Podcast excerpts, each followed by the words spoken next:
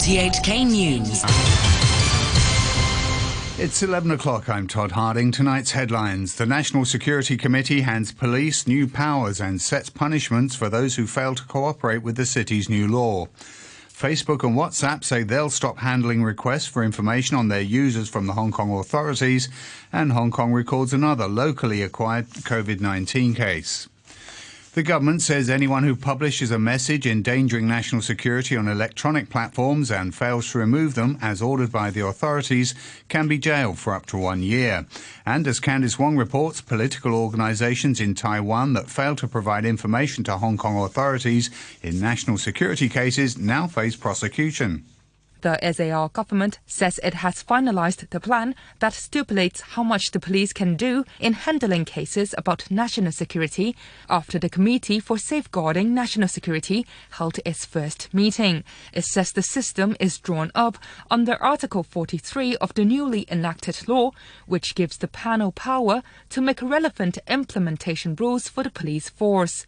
On electronic messages deemed to be endangering national security on electronic platforms, platforms, police can ask those who publish them to remove, restrict, or stop anyone from receiving them. It says as much as the police chief needs to ask for the permission from security secretary for that, platform and network providers are also covered by the rule. And if the individuals who publish the messages cannot cooperate at once, leading to the possibility that the public would be seriously affected online, police can ask the magistrates to issue warrants to seize relevant electronic equipment. And officers can also ask for court warrants to demand service providers hand over records about anyone's identity or help in decoding. Individuals who fail to comply with the police request can face a fine of up to $100,000 and jailed for one year. For service providers, they face the same amount of fine but six months of imprisonment. Political parties in foreign countries or in Taiwan face $100,000 and six months in jail if they fail to give Hong Kong police information thought to be relating to the national security cases. The government says police can write to political parties or their agents in overseas and in Taiwan, demanding them hand in the information they need to the police commissioner, such as someone's personal particulars, activities, assets and income statements. And if false or incomplete information are involved, they face a fine of $100,000 and two years in jail. Under Article 43 of the law, a political organization of a foreign country or outside the mainland Hong Kong and Macau or an agent of authorities of the organization could be asked to provide information without mentioning those from Taiwan. Facebook and its messaging service WhatsApp say they're suspending the processing of requests for information on their users from Hong Kong's government and law enforcement authorities. The move is in response to the SAR's new national security law. Tom McAlinden has details. A Facebook company spokesman said in a statement that a pause in handling any requests for information on users will take place pending further assessment of the new national security law. He said the review would include formal human rights due diligence and consultations with human rights experts. The statement added, We believe freedom of expression is a fundamental human right and support the right of people to express themselves without fear for their safety or other repercussions. In light of the sweeping security law Beijing enacted for Hong Kong last week, some SAR residents say they've been going through their previous posts on social media, deleting any they think could be viewed as sensitive. Digital rights group Pro Privacy says Facebook's move is a win for both digital privacy and human rights in the region, and it's great to see big tech companies pushing back in favour of democracy and freedom of expression. But it also warned that the move could lead to Facebook and WhatsApp being banned in Hong Kong like they are on the mainland. Police have arrested eight people after protesters gathered in the APM Mall in Kwun Tong this evening, some of them chanting independence slogans. Demonstrators held up blank sheets of white paper saying the national security law has brought white terror to the city. Police say they arrested three males and five females, aged between 17 and 68, on suspicion of unauthorised assembly and obstructing officers. Hong Kong has seen another locally acquired COVID 19 case. The patient is a colleague of a man who works at a restaurant in Choi Hung, whose infection was announced yesterday. The Centre for Health Protection says the latest patient is a 30 year old man. Hong Kong has also recorded another 16 COVID 19 infections among people who recently came back from overseas. You're listening to RTHK. It's five minutes past 11. The first person charged under Hong Kong's national security law has been denied bail by West Kowloon Court. The magistrate cited a controversial clause in the new legislation for his decision. Timmy Sung reports. Tong Ying Kit is accused of terrorism and inciting secession following his arrest during protests on Hong Kong Island on July the 1st. The 23-year-old appeared in court in a wheelchair. He had not made it to a hearing on Friday because he was in hospital. The court heard that the cook is accused of crashing a motorcycle into a group of police officers in Wan Chai. He was also allegedly displaying a flag that read Liberate Hong Kong, Revolution of Our Times. The case was adjourned until October the 6th to give the police more time to investigate. Chief Magistrate Victor So refused to grant Mr. Tong bail, citing Article 42 of the National Security Law. This says bail can only be granted if the court has sufficient grounds to believe that the defendant will not continue to commit acts endangering national security. Police Commissioner Chris Tang says the new national security law is already proving to have a big deterrent effect, and activists who are anti China and cause chaos in Hong Kong are backing down. Timmy Sung again. 过去一年，香港发生了很多暴力事件。 The police chief told state broadcaster CCTV that with the new law, the force now had a legal basis to tackle crimes they couldn't in the past year during often violent anti-government protests. Chris Tang said there was ample evidence showing the law was already deterring some anti-China activists. 曾经表示。 a person who once said he was proud to be arrested along with other teenagers now says advocating Hong Kong independence is dangerous and violence should not be used. A person who advocated localism now tells you the idea was hijacked by independence advocates and now he is quitting the social movement, he said. The police commissioner said he believed the law could help maintain social stability and had boosted the force's confidence in safeguarding national security. A secret police department has been set up to investigate offences linked to national security. Ten people were arrested during protests on Wednesday on suspicion of violating the new law, a day after it was passed in Beijing.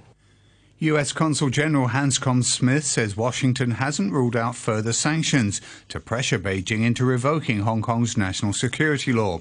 As Maggie Ho reports, the diplomat says it's a tragedy the way Beijing is using the security legislation to erode fundamental freedoms and create an atmosphere of coercion and self censorship.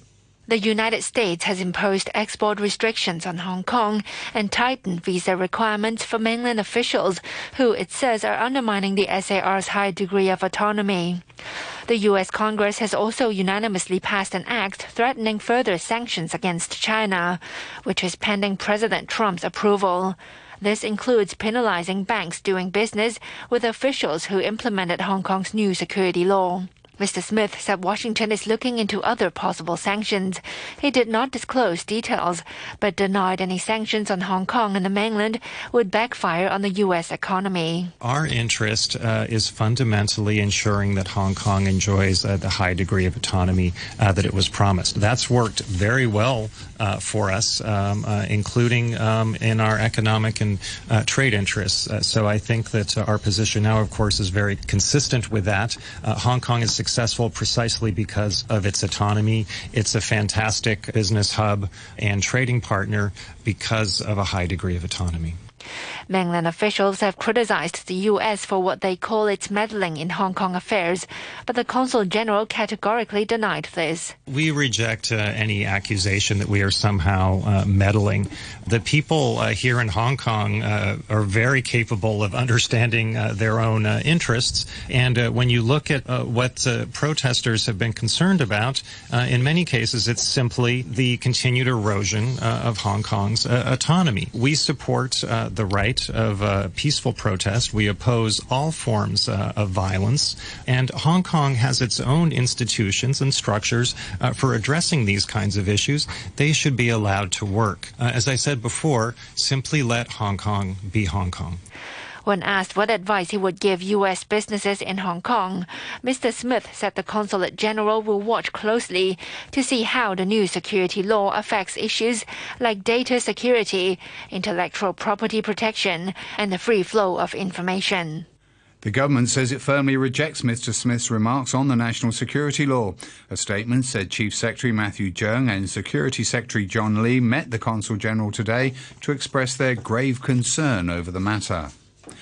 Pro democracy activist Agnes Chow has pleaded guilty to two illegal assembly charges in connection with a major protest outside police headquarters in Wan Chai last year.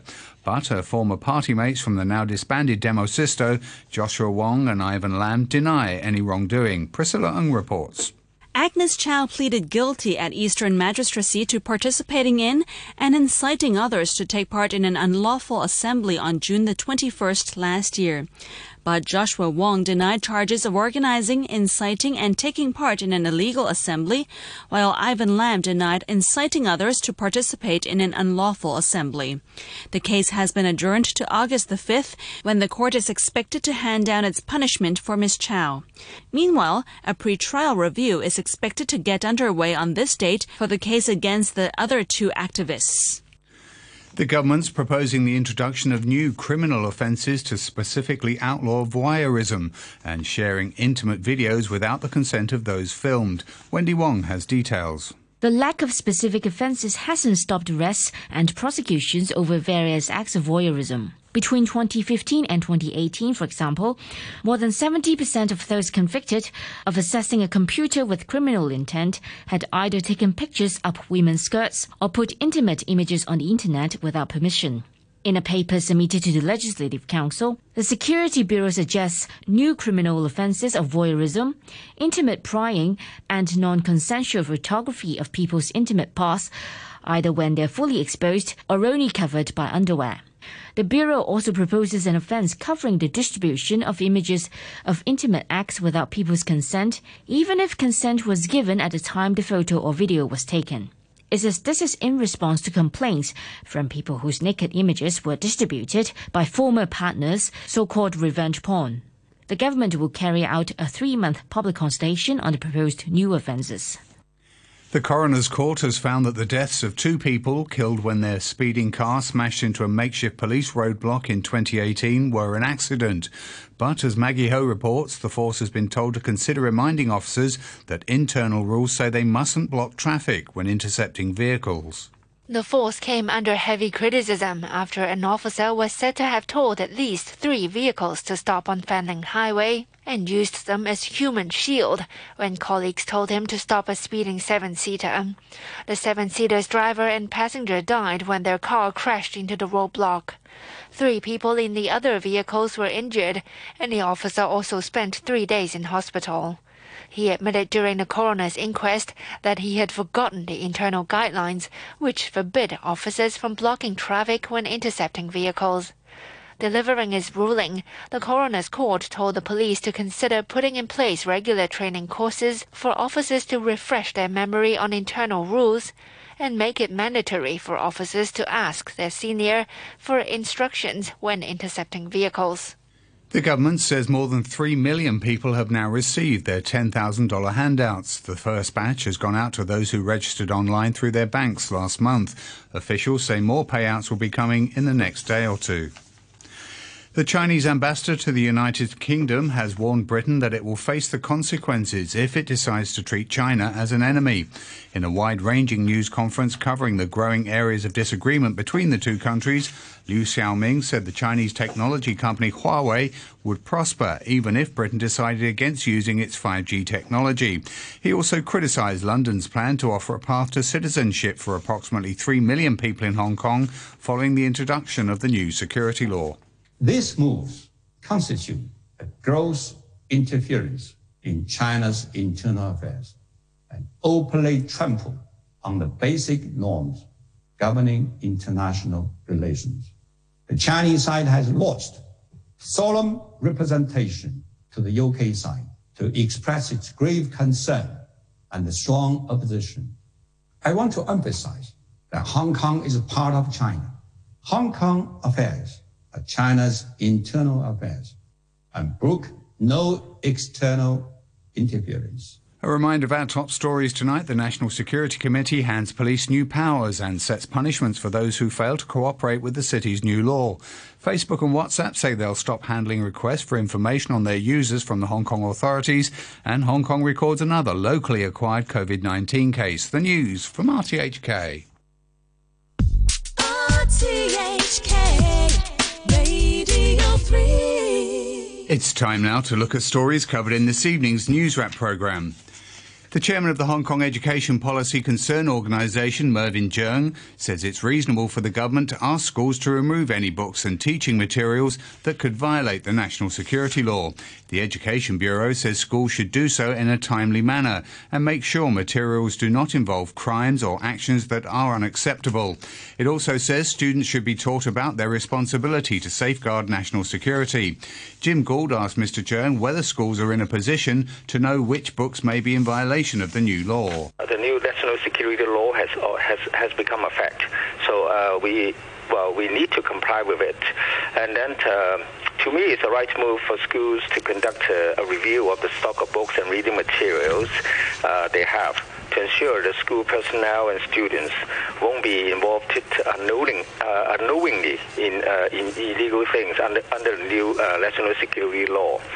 And, uh, and of course, uh, for schools, doing it um, uh, that's in fact a conventional practice. Of course, previously not uh, not uh, uh, concerned too much with the uh, with the question of national security, because every year in schools there are usually reviews of books and reading materials in possession, and those to be bought, which you know a task which is coordinated by the school librarian, who has to ensure that um, the books involved do not carry elements of say indecency and obscenity, which are not suitable for primary and secondary school students um, in their stage of uh, development, knowledge, and maturity. And of course, uh, you know, back to the question of uh, national security, maybe they have some difficulty in judging whether or not uh, such elements are involved in, in, in, the, in the new purchases.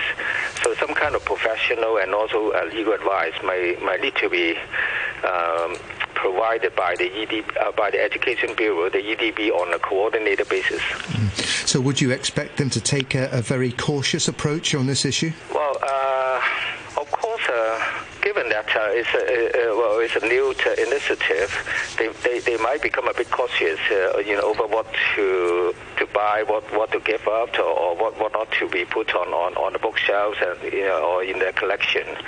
So uh, I, think, of course, uh, you know, in, in buying books or in uh, discarding the old ones, there's normally um, some kind of a group approach in that school, you know, teachers of different subjects would would gather together to make to, a, uh, to make a collective judgment. We've seen public libraries take at least nine titles written by localists or democracy advocates uh, out of circulation pending a review. So, um, do you think this might become something of a trend? Now, uh, for public libraries, similar, similarly, the, there's a regular review of, of their collection, and in the past, it's been reported by the by the press media that they, uh, uh, their collections uh, did carry books uh, not suitable for for this kind of you know public borrowing because of, of the the indecent or, or, you know obscene nature of, of the materials that that are published.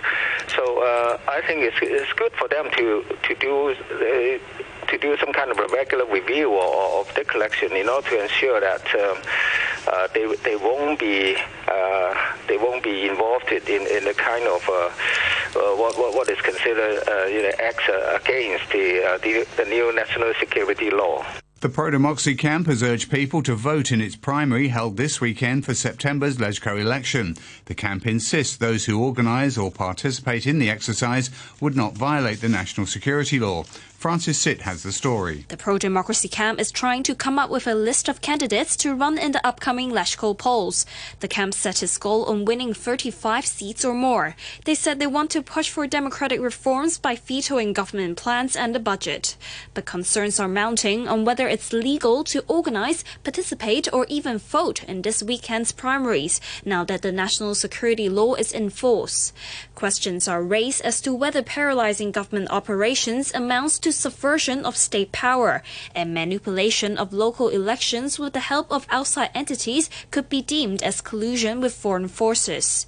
But legal scholar Benny Tai, who helps organize the primaries, insists the exercise is entirely legal, at least according to his common law understanding of the national security law. The vetoing the budget is a power given by the Basic Law to the Legislative Council, and there are other powers the Legislative Council enjoyed under the Basic Law to make the government accountable. I just cannot see how that can be an unlawful means. And that's a condition before anything can be said to be secession. And also, the whole process we are now conducting relied on funds that we collected locally. So that's no connection with any foreign bodies. On Saturday and Sunday, people can vote via their smartphones or paper ballots at 251 polling stations set up across the city, mostly in the offices of district councillors.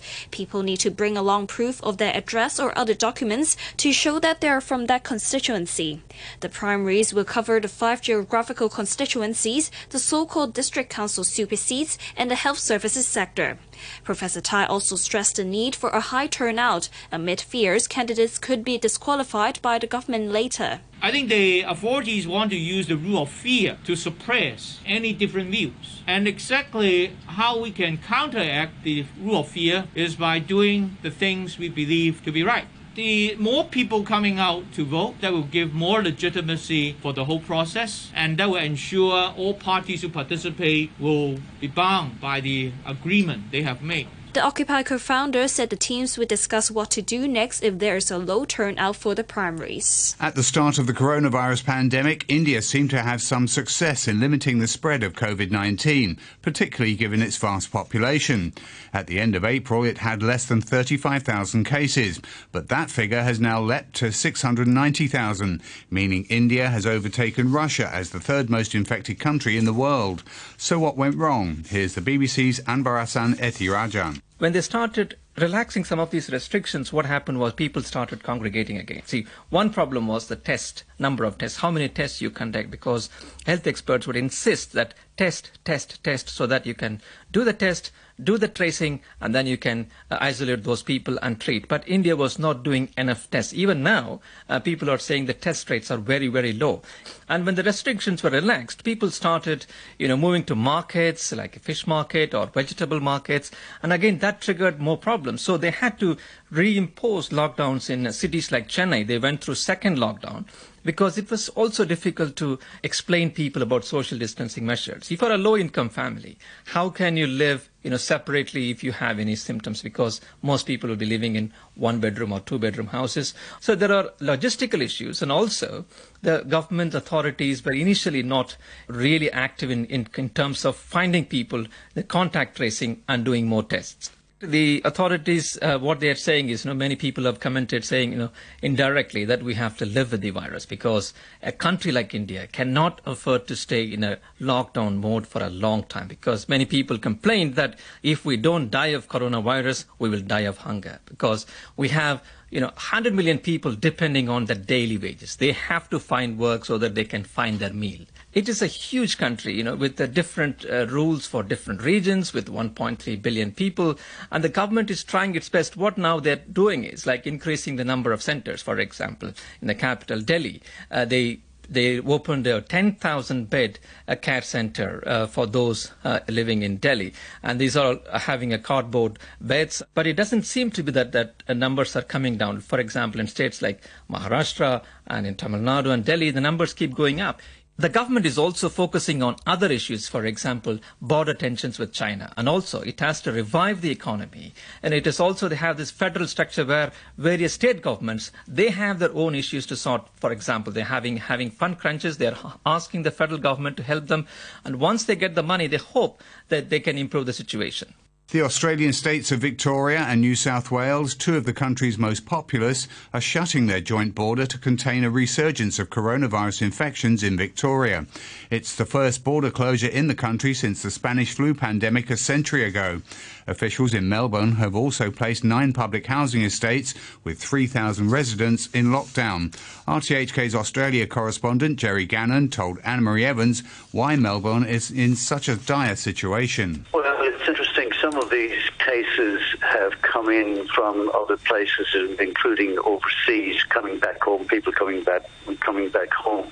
Um, Victoria has been quite stringent all along, and I, I, I think if it hadn't been so stringent, the situation would be worse.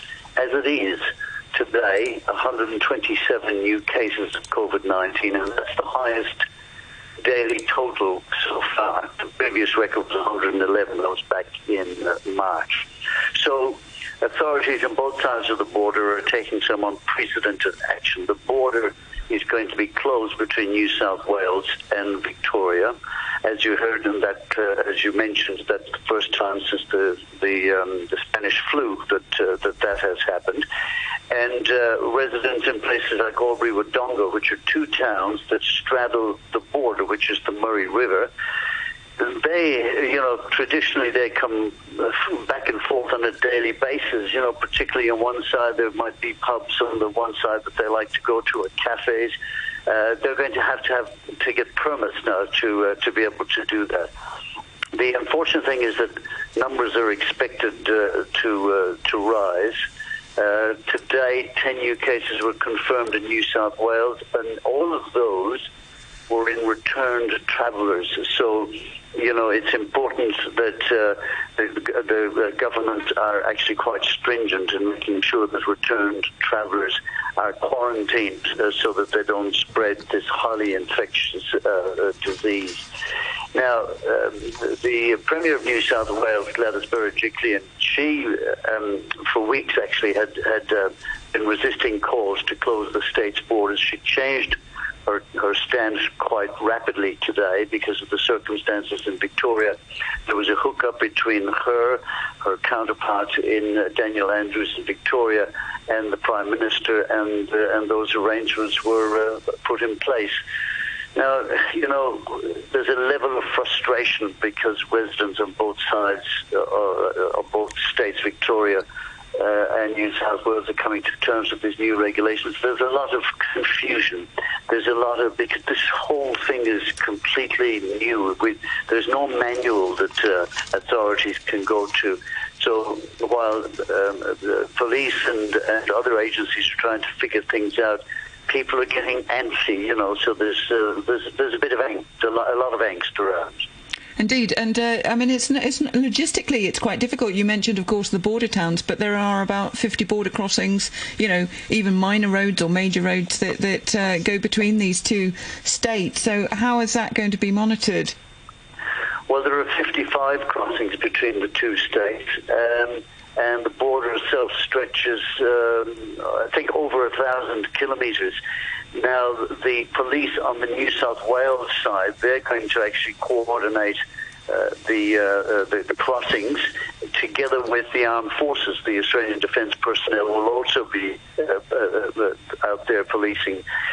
The reason that the Victorian police aren't involved in this is because they've got their hands full at the moment. They've got their hands full with this outbreak you know, with uh, with um, 127 new cases, and most of these new cases are there's three towers that have been uh, effectively put on uh, put on lockdown. That's about uh, nine towers, I beg your pardon. That's about 3,000 people. Now, many of these people uh, they come from diverse ethnic communities, and many of these people have fled persecution uh, on their own homeland, and about about 200 of these are Chinese migrants, and the majority are are, uh, are, are over are over 60. Um, and, and uh, outrage today over the racist uh, politician Pauline Hanson on television casting aspersions, uh, casting aspersions. I always use that word jokingly, aspersions, but aspersions on these people in these nine towers. She was immediately fired from her position as a commentator on one of the morning TV programs, and probably not before time. I think many people would agree. So um, uh, that's the, that's the situation. So the, the upside is, you know, there's a great spirit in Australia locals all around these nine towers have been coming together to provide food and other support to those in lockdown, particularly from the Muslim community. They've, they've come together to, to provide support. They did this a couple of weeks ago for another, uh, where there was another uh, lockdown area. So there's a lot of goodwill and there's a lot of good things happening in the midst of this crisis. Those stories were part of the News Wrap programme, which was broadcast on RTHK earlier this evening. Todd Harding from our newsroom. The Community Care Fund has launched the Living Subsidy Program for eligible non-public housing and non-CSSA low-income households to relieve their financial pressure. Applications are being handled in phases. One-person households can submit their applications from now until the 30th of November in person or by mail to designated service units. For details, please visit the Community Care Fund website or call 2180-6666. Live across Hong Kong, this is Radio 3. January to December, we'll have moments to remember.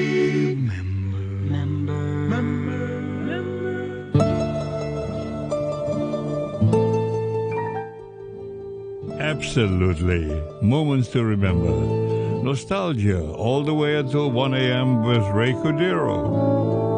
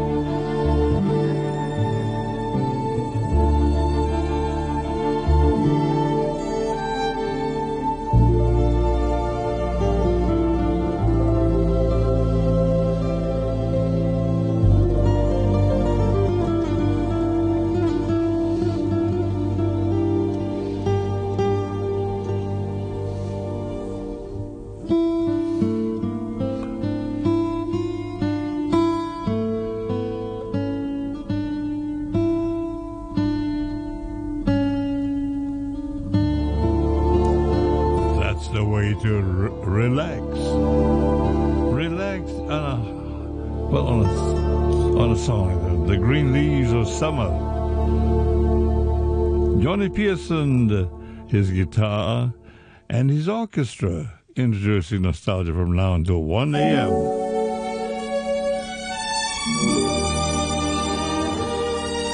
And now with the spotlight on good old Gordon MacRae.